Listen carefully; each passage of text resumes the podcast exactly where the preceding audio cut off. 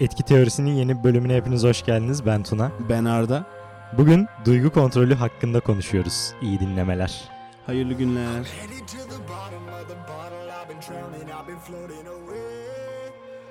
Hoş geldiniz. Sefalar getirdin. Şeyi fark ettim. Ben hoş geldiniz dediğimde sen hep bir şey deme ihtiyacı duyuyorsun. Zor durumda kalıyorsun. Bir daha yapmayacağım. Ya da hani sen de bunu. Ne bileyim ya. Hani böyle hep bir göz göze geliyor. Ne diyeyim? Ama gerek yok. Tamam kanka o zaman sen hoş geldiniz yapıştır ben de şey yapayım. Aynen. Şey. Evet evet hoş geldiniz.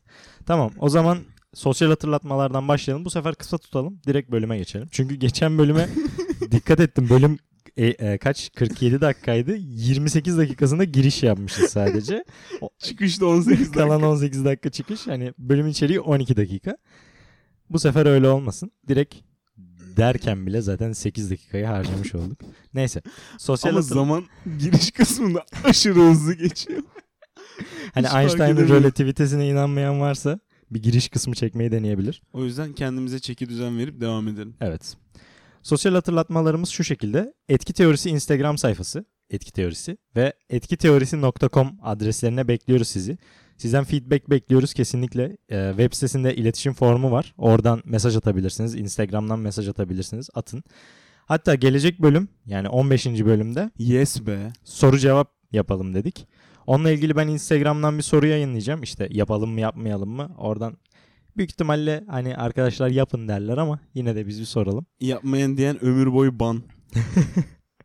Ondan sonra e, soru isteyeceğiz tabii yine bir soru şeklinde hani bize sormak istediğiniz şeyler nelerdir tarzı.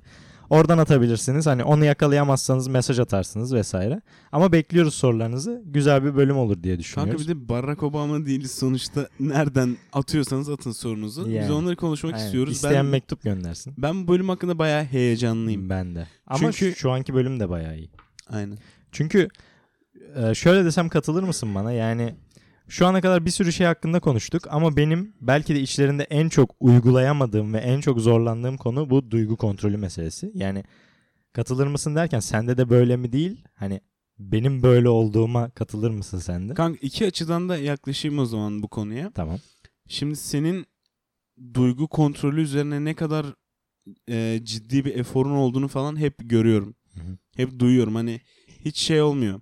Kanka sabah uyanamıyorum ya gibi değil de "Cık, şu sinirimi bir kontrol edeyim falan. hep bu tarz konuşmalar oluyordu. Diğer konuda da benim düşüşlerim oluyor ya bazen sürekli herkesin olduğu gibi. Hı hı. O düşüşlerimin hepsinin tetikleyicisi bu tarz duygusal bir olay. Özellikle ailemle falan ilgili. Yani bir Hı. travma olmasına gerek yok. Tabii. Ufacık bir duygusal şey beni mahvedebiliyor bir iki hafta. Hı hı. Bir hafta iki hafta. Ya zaten genelde fiziksel yorgunluklardan vesaire ziyade Genelde bu tarz duygusal yor- yorgunluklar bizi düşürüyor dediğin gibi. Beni de öyle. Geçen bölüm gerçi podcast'i kaçırmıştım uyuyakaldığım için ama o başka bir mesele. Ona sonra geliriz. O zaman ilk olarak duygu kontrolü ve farkındalık arasındaki bağı kurarak başlayalım diyorum. Ya ne demek istiyorum? Farkındalık hakkında sürekli konuşuyoruz işte. Farkında olun. Ne yaptığınızın farkında olun. İşte anı anda bulunmak, Hı. anı yaşamak, farkında olmak, olup bitenlerin, çevremizin, duygularımızın hepsi bunun içerisinde. Tabii biz şu an duygu kısmına odaklanacağız. Yani duygu kontrolünün ilk aşaması tabii ki her şey, yani kontrol etmek istediğiniz herhangi bir şeyde olduğu gibi o şeyin farkında ve bilincinde olmak diye düşünüyorum. Gözlemlememiz lazım. Yani şu an ne hissediyorum? Yani böyle bir yoğun bir duygu anında bu soruyu sorabildiğin zaman zaten o duygunun bütün geçerliliğini öldürmüş oluyorsun. Aynen öyle ya. Cid- cidden ha. Evet. Bu mutlulukta da ters çalışıyor. Yani çok mutlu olduğun zaman şey diyorsan eğer oha şu an çok mutluyum gözlemliyorum kendimi dediğin an düşecek bütün serotonin, dopamin hepsi yerle bir olacak. Yani tabii şu an hani duygunun bilimsel kısımlarından çok da konuşmaya gerek yok. Hani böyle dediğimde de şey anlaşılmasın. Hani ben çok hakimim duygunun nasıl oluştuğuna ama yani hakim değilim onu demek istiyorum ama sonuç olarak bunlar beyindeki birer kimyasal reaksiyondan ibaret. Dolayısıyla farkında olmak bu şeyleri indirebilmemizi sağlıyor senin de dediğin gibi. Hı hı. Dolayısıyla duygularımızın farkında olarak bu sürece başladığımız zaman bütün süreç çok daha akıcı ve Kont- faydalı. kontrollü, bir kontrollü. değişkene dönüşmüş olacak Aynen o. öyle evet. Yani bilmediğin bir şeyi kontrol edemezsin diye söyleyelim yani. Tabii ya. Aynen. Hı hı. O zaman şöyle bir başlangıç yapayım. Yani az önceki başlangıca başlangıçtı. Şu an gerçek başlangıç. Şöyle demek istiyorum. Davranış ve duyguları birbirinden ayırma. Şimdi bu şöyle anlaşılmasın. Aslında öyle anlaşılsın ama sadece öyle anlaşılmasın. Hani kötü bir şey hissediyorum. Bunu davranışlarıma yansıtmayayım. İşte kötü sinirliyim şu an. İşte çevreme yansıtmayayım. Tabii ki böyle.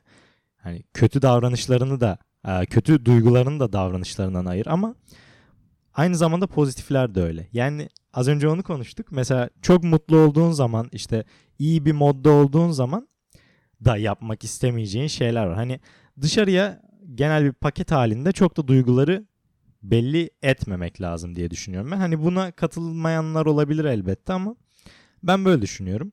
Sen ne diyorsun bu konuda? Ben şöyle düşünüyorum. Duygular geldiği an nasıl geliyorsa onu o, o tadında böyle güzel yaşamak lazım. Bu da yine anda olmaktan çıkan bir e, sonuç. Ama gerçekten dışarıya karşı bütün duygusal hareketlerimizi yansıtırsak bir çok savunmasız oluruz. İki e, ben kendimden baktığım zaman şöyle gör- görüyorum. İnanılmaz bir duygu değişimim olabiliyor. Ama ben bunu dışarıya ne kadar yansıtırsam o kadar korunuyor olurum aslında. Çünkü adam beni sinir edeceğini biliyorsa bir konuda bendeki o duygu yansımalarını kolay bir şekilde görebiliyorsa gelip direkt e, oradan yaklaşabilir veya senden bir şey istiyordur. Seni önce nasıl mutlu edeceğini bilir. Çünkü o duygulanmayı, o o, e, o dalgayı görmüştür sende. Onu manipüle edebilir. Sen niye başkasının eline kendi iplerini veresin ki? Aynen öyle. Ben geçen sene e, sömestr tatilinde sırf bu işte duygu kontrolüyle çok uğraştığım için poker öğrenmeye karar vermiştim. Hani sırf böyle şey üzerine dayalı ya ne hissettiğini ne düşündüğünü karşıya belli etmemeye dayalı ya saklayabilmeye. Sırf bunun için bir de hani böyle tabii şey de var James Bond böyle hani ajansın böyle sırf adamı böyle üstesinden gelebilmek için kumar oynuyorsun adamla falan böyle. Öyle bir yaklaşımda bulunup poker öğrenmiştim. Bu yani tabii ki kumarı lanse etmiyoruz iyi bir şeymiş gibi ama hani pokerde de öyle bir duygu saklama mentalitesi var. Peki şu an şimdi amansızca yükselen poker öğrenme isteği. Kanka istiyorsan durduralım başlayalım pokeri. Poker öğrenen insanlar olarak devam edelim artık. Aynen. Evet geri geldik. Aynen. Öğrendi Arda pokeri. Ee, artık Ezel Bayraktar diyebilirsiniz bana. Bu arada Ezel'i izleyenler hemen DM'den ulaşsın bize. Gerçekten. Durdurun ve ben Ezel izliyorum yazın lütfen. Durdurmadan da yazabilirsin. Arkada oynuyor nasıl olsa. Ee, kanka nereye girdik şu an? Sen neyse ben hemen şöyle hızlıca bir zengin toparlaması yaparak sen dürtü ve Ha kanka evet. oradan girersen Arkadaşlar Tuna kendi önümde hiç bakmadığım notlarıma bakarak beni hizaya soktu. Buradan teşekkürler. Güzel. Ee, kanka duygu ve dürtüyü fark etme konusunda bağdaştırdığım bir video var. Bu video bir video bir TED konuşmasıydı. Açıklamada linkini falan bulamazsınız çünkü ismini hatırlamıyorum. Özür dilerim herkesten bu konuyla ilgili ama Ama tam böyle hani deftere not alıyordum Arda'nın şeyi TED konuşmasını blog yazısına ekle diye. Özür dilerim herkeslerden. Ee, Burada adam şeyden bahsediyor. Sigara ve yemek yeme. Yani daha çok obezite ve tiryakilik üzerine şu yaklaşımdan bahsediyordu. Sigara içmek istiyorsun. Tamam. Dürtüyü fark et. Yemek yemek istiyorsun. Kötü bir şeyler yemek istiyorsun. Dürtüyü fark et. Açlık krizi geldi. Fark et. Ya bu yani ben böyle ara sıra bahsediyorum ya işte meditasyon yaparken şöyle bir teknik buldum böyle bir şey yaptım falan. Bunların karşılığı oluyor. Zaten e, bunları ırmakla da konuşmuştuk. Bu durumu ben şey diye isimlendirmiştim. Kendimin böyle dışına çıkıp düşüncelerin bana nasıl gelip nasıl gittiğini görmeye çalışmak falan diyordum. Duy- duyu ve dürtüyü fark etmekte tamamen böyle bence. O an bir şeye çok kızdın. Çok kızdığını hissettiğin an o böyle bir yüzde yetmişi onun sönümlenecek gibi geliyor ya. Çünkü Aynen öyle. başıma gelen her şeyde o dürtüyü fark ettiğim anda Hı hı. o şey seviyelerin hepsinde böyle bir düşüş oldu. Bundan şiddetle bahsetmek istiyordum. Evet seviyeler demişken şimdi sen o yaşadığın duyguyu fark ettiğin zaman onu ölçeklendirebiliyorsun. Bence duyguları ölçeklendirmek duygu kontrolü üzerinde çok büyük bir öneme sahip. Yani ne demek istiyorum? Bir sayı seç mesela 100 üzerinden ya da 10 üzerinden yaşadığın o anki fark ettiğin duyguyu puanlandır. Yani ne bileyim 10 üzerinden kaç yani mesela sinirliyim şu an çok sinirliyim. O durumdan ayrıl dışarıdan de ki şu an kaç ne kadar sinirliyim. Tabii ki hani bu böyle otur matematiksel hesaplar e, demiyorum da sadece yani şeyi gör, görebilmen için söylüyorum. Aslında çoğu zaman belki %90'ında zamanın yaşadığımız duyguların çoğu 10 üzerinden değerlendirirsen 3'ü 4'ü geçmeyecek şeyler. Ama çoğu zaman bizim günlük yaşantımızı etkileyebilecek şeyler yapmamıza ve virgül kararlar vermemize sebep olabiliyor. O tarz önemsiz duygu dalgalanmaları bile. Dolayısıyla bunları ölçeklendirip gereksizleri baskılayabilmek gerekiyor. Yani ikiler, üçler, dörtler bunları baskılayabiliriz.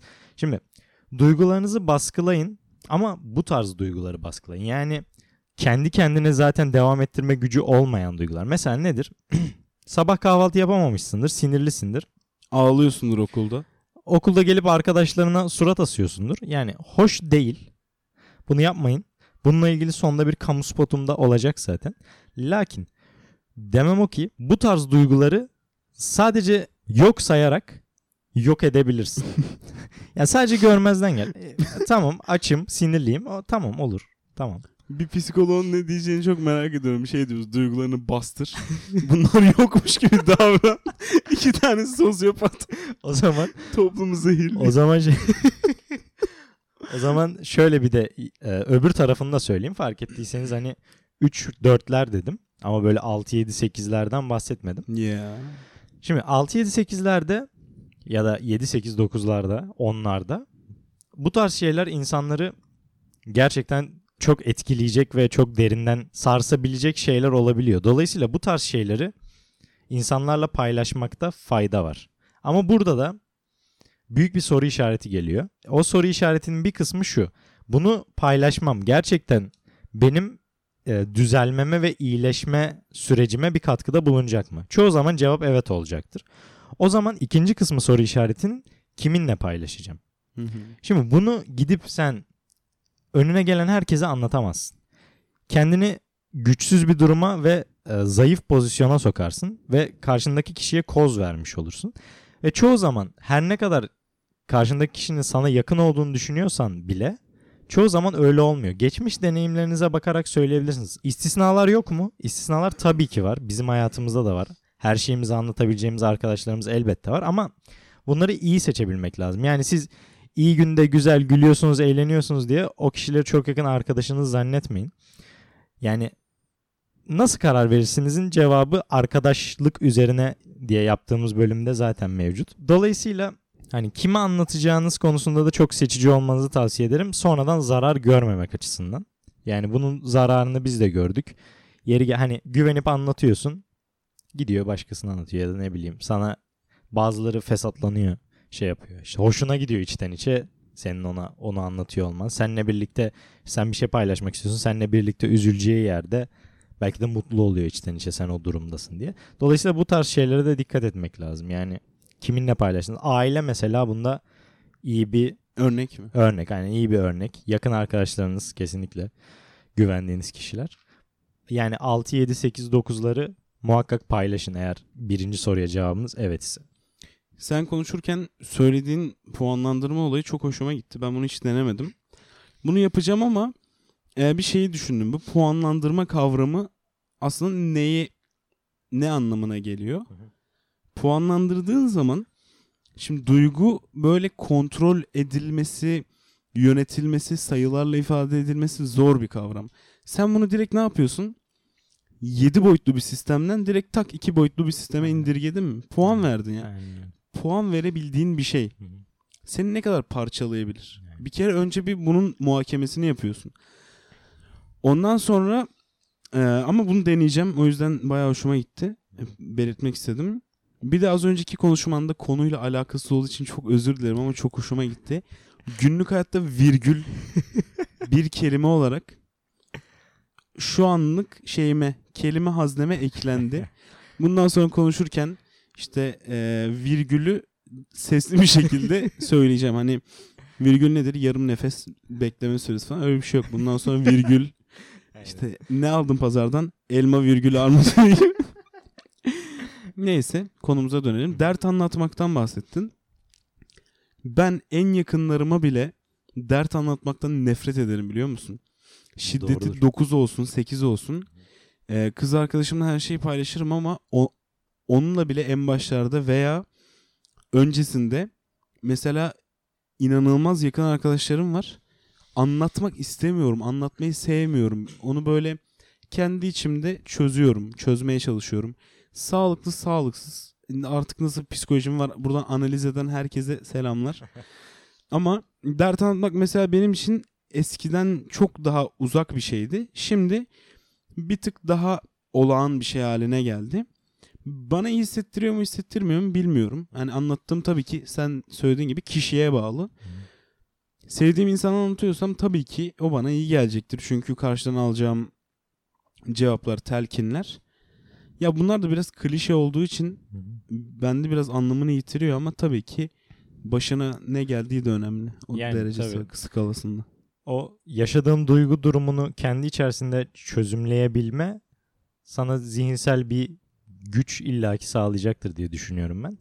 Tabii ki hani istisnalar mevcut. Hani anlatman gereken. Yani bir arkadaşın sana o, o tarz bir durumda ya ben senin yanındayım de, deyip şöyle sırtına vurması bile çok seni moral olarak yükseltebilecek bir şey. Orası kesinlikle öyle. Aynen. Bu puan verme konusunda da şimdi bu neydi aslında puan verme? Şuydu. Nasıl biz hani bir e, işte geçmiş şeylerde irade bölümünde vesaire bu işleri ertelemekten bahsederken nasıl teknikler vermiştik? İşte 20 dakikalık işte Pomodoro metodu 25 dakika çalış 5 dakika dinlen 20 dakika çalış 5 dakika. Yani bu aslında sadece senin duyguların farkına varabilmen için bir Pomodoro metoduydu yani. Sadece hı. aslında farkındalığı sağlatabilmek için kullanılabilecek bir şey. Yani amaçtaki o çekirdekteki neden farkındalığı sağlatmaktı. Ya mesela bu santraller falan dizayn ediyorlar. Şey kullanılıyor. Böyle bir blok diyagramlar kullanılıyor. İşte biz biz de az önce konuştuk bir şeylerden. Oradaki mühendis o o bloğu çizmese yapamayacak mı onu? Yapabilir tabii ki. Tabii ki. Sadece sayılarla, çizgilerle, satırlarla devam edebilir ama bir görsellik insan için iyi oluyor ya. Yani işini neden kolaylaştırmayasın ki? Mi? o derecelendirme de böyle bir görsele atma. Hani problem çözerken önce bir şekli çizersin, kafanda oturtursun. Vesaire. Daha sonra peki sürekli işte mut, e, üzgünlüklerini, işte sinirlerini, negatif duygularını bastır. Ama pozitif duyguları da bastır dedin. E ben ne yapacağım? Ben yok olayım o zaman diyenler için de şöyle bir benim izlediğim bir not not değil de nokta var. Benim izlediğim metot şu. Nötr bir ruh hali edinmeye çalışabilirsiniz. Yani nedir? İşte böyle e, sürekli aynı ruh halini dışarıya yansıtıyorsun. Tabii içinde böyle fırtınalar kopuyor olabilir. İçinde kendini böyle bir ne bileyim kendini çok kötü hissediyorsundur ama dışarıya bunu yansıtmamaya çalışıyorsundur. Kendini böyle çok işte çok mutlusundur, inanılmaz mutlusundur bilmem ne. Bunu da dışarıya yansıtmamaya çalışıyorsundur. Çünkü yani bu tarz şeyleri aslında dışarı yansıttığında biraz da dengesiz oluyorsun. Çünkü az önce senin dediğin gibi işte mutlusun mutlusun bir gün üzgünsün bu sefer şey oluyor hani ne oldu sana işte neye surat Aynen spoiler verdim. Aynen. ah be. Canın sağ olsun. Neyse. Şimdi nötr bir ruh hali. Yani nedir? Ne negatif ne pozitif. Tabii ve ama bunun bu skalada pozitife doğru kayarak. Çünkü hani pozitif dışarıya pozitif enerji yaymak lazım. Buna genel olarak hani gözlem modunda olmak, dinleme halinde olmak ve e, işte stoisizm stoisizm böyle mi? Neyse. A- e, onun hakkında da zaten biz bir konuşmayı planlıyoruz. Neyse. İşte böyle bir avcı modunda yani.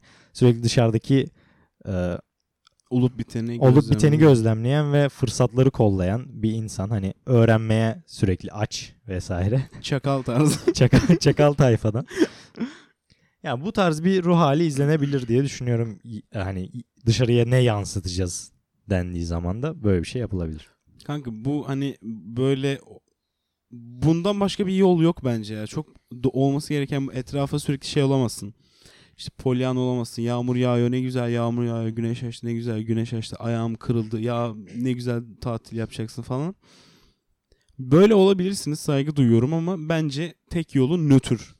Bütün Budistler, eee, rahipler hepsi ne istiyor? Dingin ve huzurlu bir iç Hı ortam Yani yaratmaya çalışıyorlar. atmak istemiyorlar. Yani e, bu konuda benim kendi vermek istediğim örnekler var. Mutlu olduğum zaman ne yaptığımı hazırlıkta sen hatırlattın bana. Arkadaşlar Anadolu ateşinin sembolünü bilenler bilir. Bilmeyenler hemen aratabilir.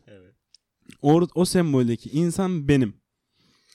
Tarzında bir yalanla. Arkadaşlar o, o, o hareketi yapmaya çalışıyordum anladınız mı? Hazırlıkta. Çünkü neden? Mutluydum baya. O zamanlar termodinamik işte elektromekanik bilmem, bilmem neler almıyordum. Keyifler yerindeydi. O zamanlar öyle şeyler yapıyordum. Bu göründüğünün aksine kötü bir durum. Çünkü annemlerleyken sürekli espri yaparım. Mutluyumdur. Veya neşeli bir insan olarak tanımlayabilirim kendimi. Samimi gördüğüm ortamlarda. Hı. Ama bu ortamda bir gün bile aynı dopaminde falan değilsem eğer seviye olarak insanlar çok dehşete düşerek yaklaşıyorlar. Annem sürekli bir şey mi oldu, iyi misin, ne oldu falan. Derse gidiyorum işte Arda bir şey mi oldu, bugün çok şeysin. Ya insanları çok iyi anlayabiliyorum. Hepsine beni düşündükleri için teşekkür ederim ama sadece her zamanki gibi mutlu olmayabiliyordum. Bu daha çok eskiden yaşadığım bir problemdi. Hatta şey diyordum biraz daha dengelemem lazım kendimi. Aksine moralim bozuk olduğu zaman da kimse bir tek kelime bile konuşsun istemem yanımda. Orada da öyle bir dengesizlik vardı. Yani şu an konuş konuştuğumuz her şeyin tam tersini yüksek dozlarda yaşıyordum. Ondan sonra tabii ki yani bu nötrlükten başka bir yolu yok. Ben bu konuda bir de şey yapıyorum. Mesela okulda, sınıfta, derslerde, çevremde, işte operada, tiyatroda bilmem ne görüştüğüm insanlar varsa o an içimde ne kadar aslında mutsuz olursam olayım, sıkıntı yaşıyor ol- olursam olayım veya gelecekle ilgili kaygılarım varsa ne bileyim deadline'lar, ödevler, quizler bilmem ne. Biriyle bu konu hakkında konuşmaya başladığım an direkt şeyi bırakıyorum. O içimdeki negatif düşünceyi bırakıyorum. Karşımdakine sürekli her şeyin yolunda olacağını, işte aslında bunların halledilebilir şeyler olduğunu vesaire tarzı yaklaşımlarla gidiyorum. Bu karşımdaki insanı pozitif etkiliyor. Benim o konuşmadan pozitif ayrılmamı sağlıyor. Ee, hani win-win durumu söz konusu. O yüzden bunu da uygulamak isteyenlere tavsiye edebilirim. Benim de bu konuda kendi böyle bir gayretim var. Anladım. Yani sen şimdi böyle bir gün mutlusun mesela. Ertesi gün bir şey oluyor. Canın bir şey sıkılıyor. Bu sefer o kadar da mutlu olmadığın zaman insanların gözüne batmaya başlıyorsun. Bu sefer dışarıdan dengesiz olarak algılanıyorsun. Yani bu adam dün nasıldı, bugün nasıl, yarın nasıl oldu, işte iki gün önce nasıldı. Yani sürekli sanki değişen bir ruh halin varmış gibi. Halbuki sen yine mutluluktasın ama mutluluğu normal zamanda çok uçta yaşadığın için o mutlulukta aşağıya doğru bir düşüş insanların gözüne batıyor. Aynen. Peki sen nötrde olsan ne olur? Hiçbir şey olmaz. yani çünkü o zirve mutluluğundan daha az olan mutluluk yine nötrün üstünde olduğu için ya da nötrün altında olan bir mutsuzluk durumunda sen onu yine nötre çektiğin için dengeli bir ruh halin olmuş olur böylelikle. Hani bu da güzel bir şey. Ya aslında söylediğim şeylerin çoğu şeye çıkıyor. Dışarıya nasıl göründüğüyle alakalı. Yani. Halbuki içimizde bu sorunları çözebileceğimizi düşünüyoruz çünkü. Evet. Hani bir süredir şeyi konuşuyoruz. Dışarıya bunu nasıl yansıtmak lazım? Ya çünkü daha çok bu insani ilişkilerde ve hani program başarı diyoruz. Bu yolda olmayla ilgili kısımlarını ele alıyoruz. Yoksa daha böyle gönül ilişkileri tarzında yaklaşmak istemiyoruz. Zaten kendi iç huzurunu bulman da nötr demek bizim nezdimizde. Onu belirtmek istedim yani sürekli şey olmasın. İşte sır, sır, sırf insanlar seni duygus dengesiz görmesin diye işte mutlu olmayacak mısın Tabii veya üzgü, üzüntünü yaşayamayacak mısın gibi soruları olanlar varsa onların hepsine bu cevaplarımı vermiş olayım. Aynen. Kanka bir de negatifte benim bahsetmek istediğim inanılmaz bir kısım var. Çok büyük sıkıntılar yaşadığım. Gidişatı ne yaptım bilmiyorum ama bahsedeceğim şey şu. Negatifken yaşadığım varoluşsal sancılar. Bu böyle düştüğüm zamanlarda özellikle kötü bir mooddaysam çok alıyor beni içine. Böyle aptal bir video olur ya. Onu izlersin 2 saat 3 saat falan.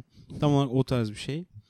Sürekli sistem, para olgusu, insanlar neyin peşinde, işte neden bir anlamı var, neden güven gibi artık o an nereden tuttuysam onu bırakmıyorum.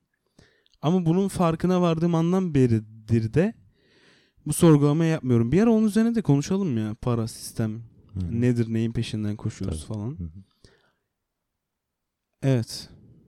Bu Bundan bahsetmek istedim. İyi yaptın. Şimdi o zaman benim bir sonraki bahsetmek istediğim şey de şudur ki şeye biraz gelelim. Benim en çok yaşadığım duygu travmasına. Genelde e, ben genel olarak duygusal bir insanım. Yani böyle duygularımı işte uçlarda yaşarım. Hani mutluluğu da, üzüntüyü de, siniri de her, şey böyle yaşanabilecek tam şeydedir. Hani her işi yaptığımız gibi bunu da tam yapıyor. Dolayısıyla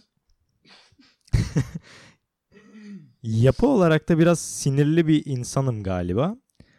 En çok beni zorlayan şey kontrolünü kontrolünde en çok zorlandığım şey genelde sinir kontrolü oluyor. Öfke kontrolü.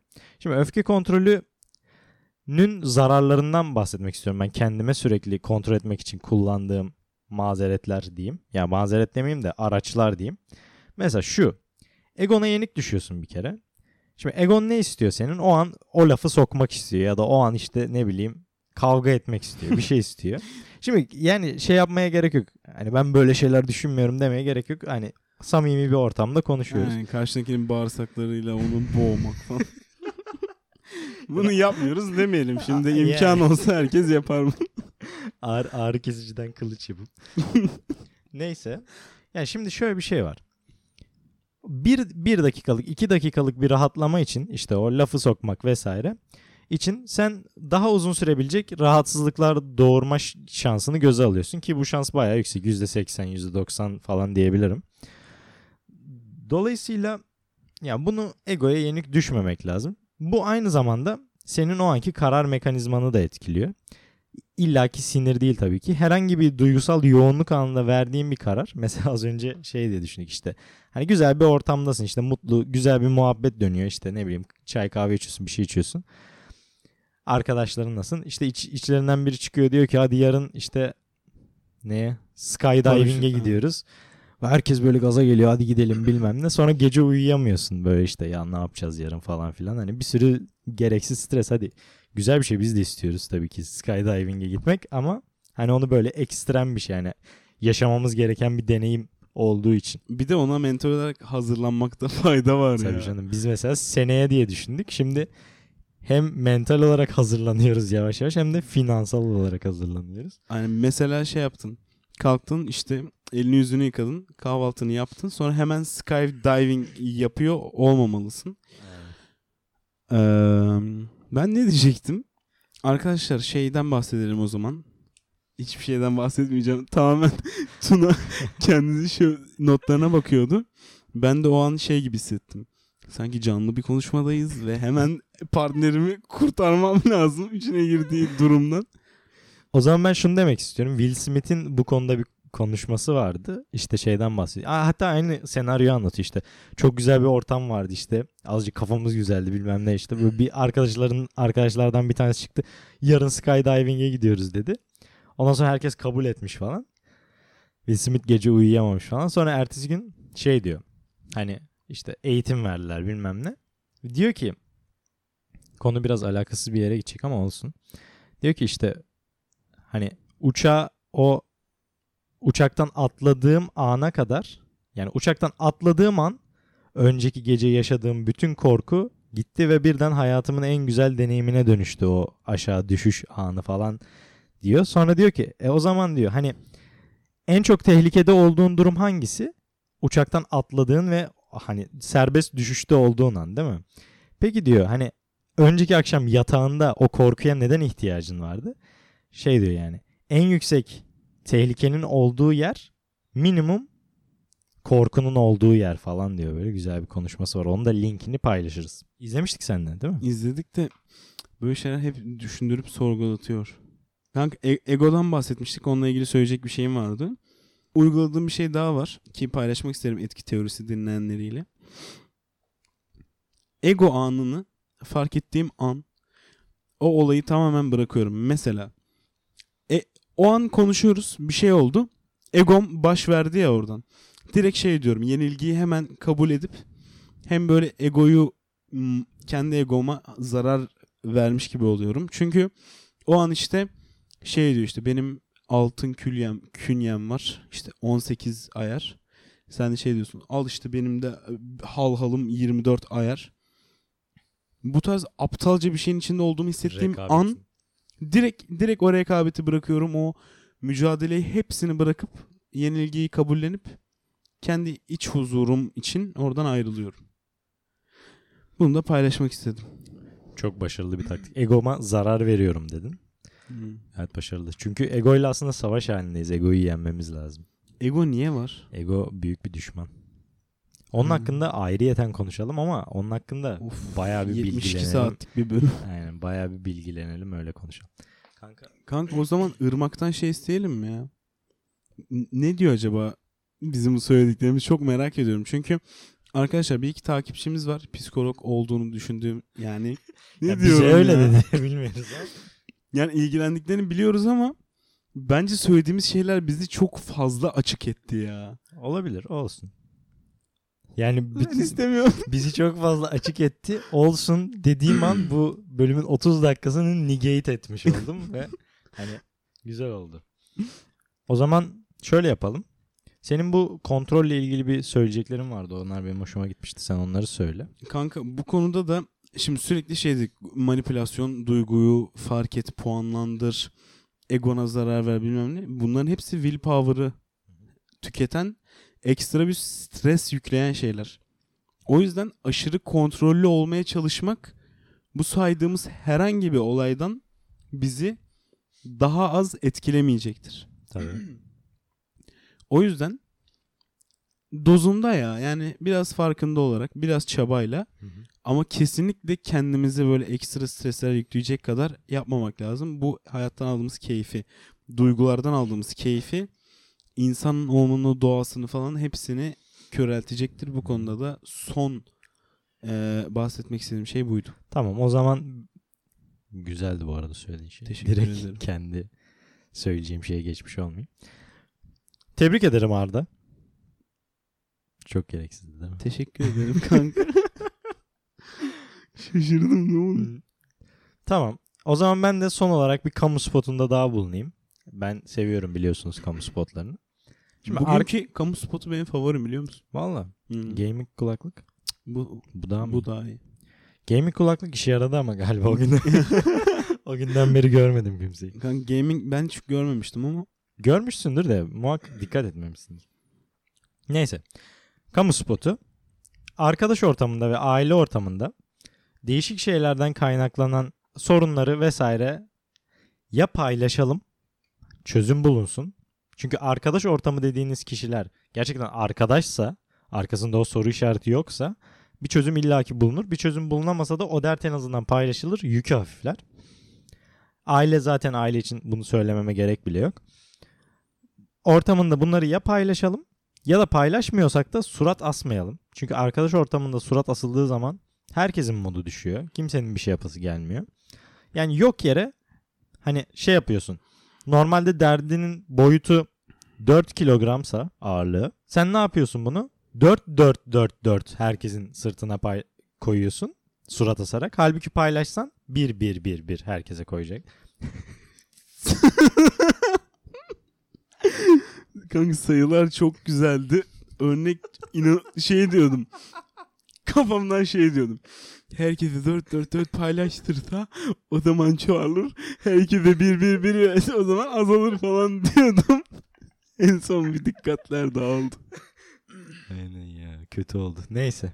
Ben söylemek Anladınız. istediğimi söylediğimi düşünüyorum. Bu da kamu spotumdu. Daha fazla söyleyecek bir şey yok çünkü kendimizi de çok psikolojik olarak ele verdik ya. Kanka aynen. Yani İnşallah sö- ne anlattıysak onun tersini yaptık. Neyse sorun değil. Biz yine de etki teorisi ailesini bilgilendirmek adına kendimizi ortaya atarız. Hiç sorun değil. Bu arada bilgilendirmek demek de yanlış oldu. Biz sadece konuştuk yine kendi deneyimlerimiz hakkında. Aynen sadece cidden sadece konuştuk burada. Hiçbir şey vermedik. Ya kendi deneyimimiz var. Bir şey yaşadık anlatıyoruz. Zaten Biz- genel biz ne konsept de yapmaya- bu ya. Hani. Aynen biz ne yapmaya çalışıyoruz onu anlattık yine. O zaman gelelim tekrardan şeylere. Artık Sosyal Bize- hatırlatmalara. arkadaşlar o zaman sen her hep bunu çok düzgün yapıyorsun. Ben de şimdi şey yapmaya çalışayım. Derli toplu bir şekilde geri, geri dönüş isteyeyim hemen. Tamam. Arkadaşlar bize Instagram etki teorisi adresimizden ulaşabilirsiniz. DM atabilirsiniz. Düşüncelerinizi, fikirlerinizi, önerilerinizi paylaşabilirsiniz. Etki teorisi.com'dan blog sayfamıza ulaşabilir. Blog sayfalarımızın olduğu, blog sayfalarımızın değil aslında. Etkiteorisi.com'dan şu anki podcast'i muhtemelen dinlediğiniz yere ulaşabilirsiniz. Hı hı. Ondan sonra Apple'da podcastler bölümünden bize ulaşabilirsiniz. Ulaşabilirsiniz dediğim burada dinleyebilirsiniz. Hı hı. Ulaşmak istiyorsanız e, etkiteorisi.com'daki iletişim bilgilerini kullanabilirsiniz. Mail atabilirsiniz. E, bence en rahatı Instagram. Yani Instagram DM'den yorum da atabilirsiniz. Bu arada e, Apple Podcast'te hani rating falan verip yorum yazarsanız oradan da çok mutlu oluruz. Ee, ve son olarak bir de beğeniyorsanız arkadaşlarınıza tavsiye ederseniz Aynen. çok seviniriz. Hani ailemizi büyütmeye çalışıyoruz biz de buradaki. Bir şeyler paylaşıyoruz. Dolayısıyla hani 30 dakikadır fark etmediyseniz bir şeyler paylaşıyoruz. Bel- belirteyim onu. Diyerekten Bak çok basit bir 20 saniyemizi çöpe atacağım ama en başta yaklaşık bir sağlam bir girişle bir vaktimizi çöpe atıyoruz. Baktım bir 7 dakika önce falan bitirdik aslında her şeyi. Hala uzatıyoruz. Neyse bugünkü bölümümüz en kısa bölüm olsun o zaman. olsun o zaman hızlıca bitirelim ama başlangıcı saymıyoruz. Dolayısıyla kanka söyleyeceğim başka bir şey var mı? Var kanka. O zaman haftaya kalsın. Kendinize iyi bakın. Görüşmek üzere. Bay bay.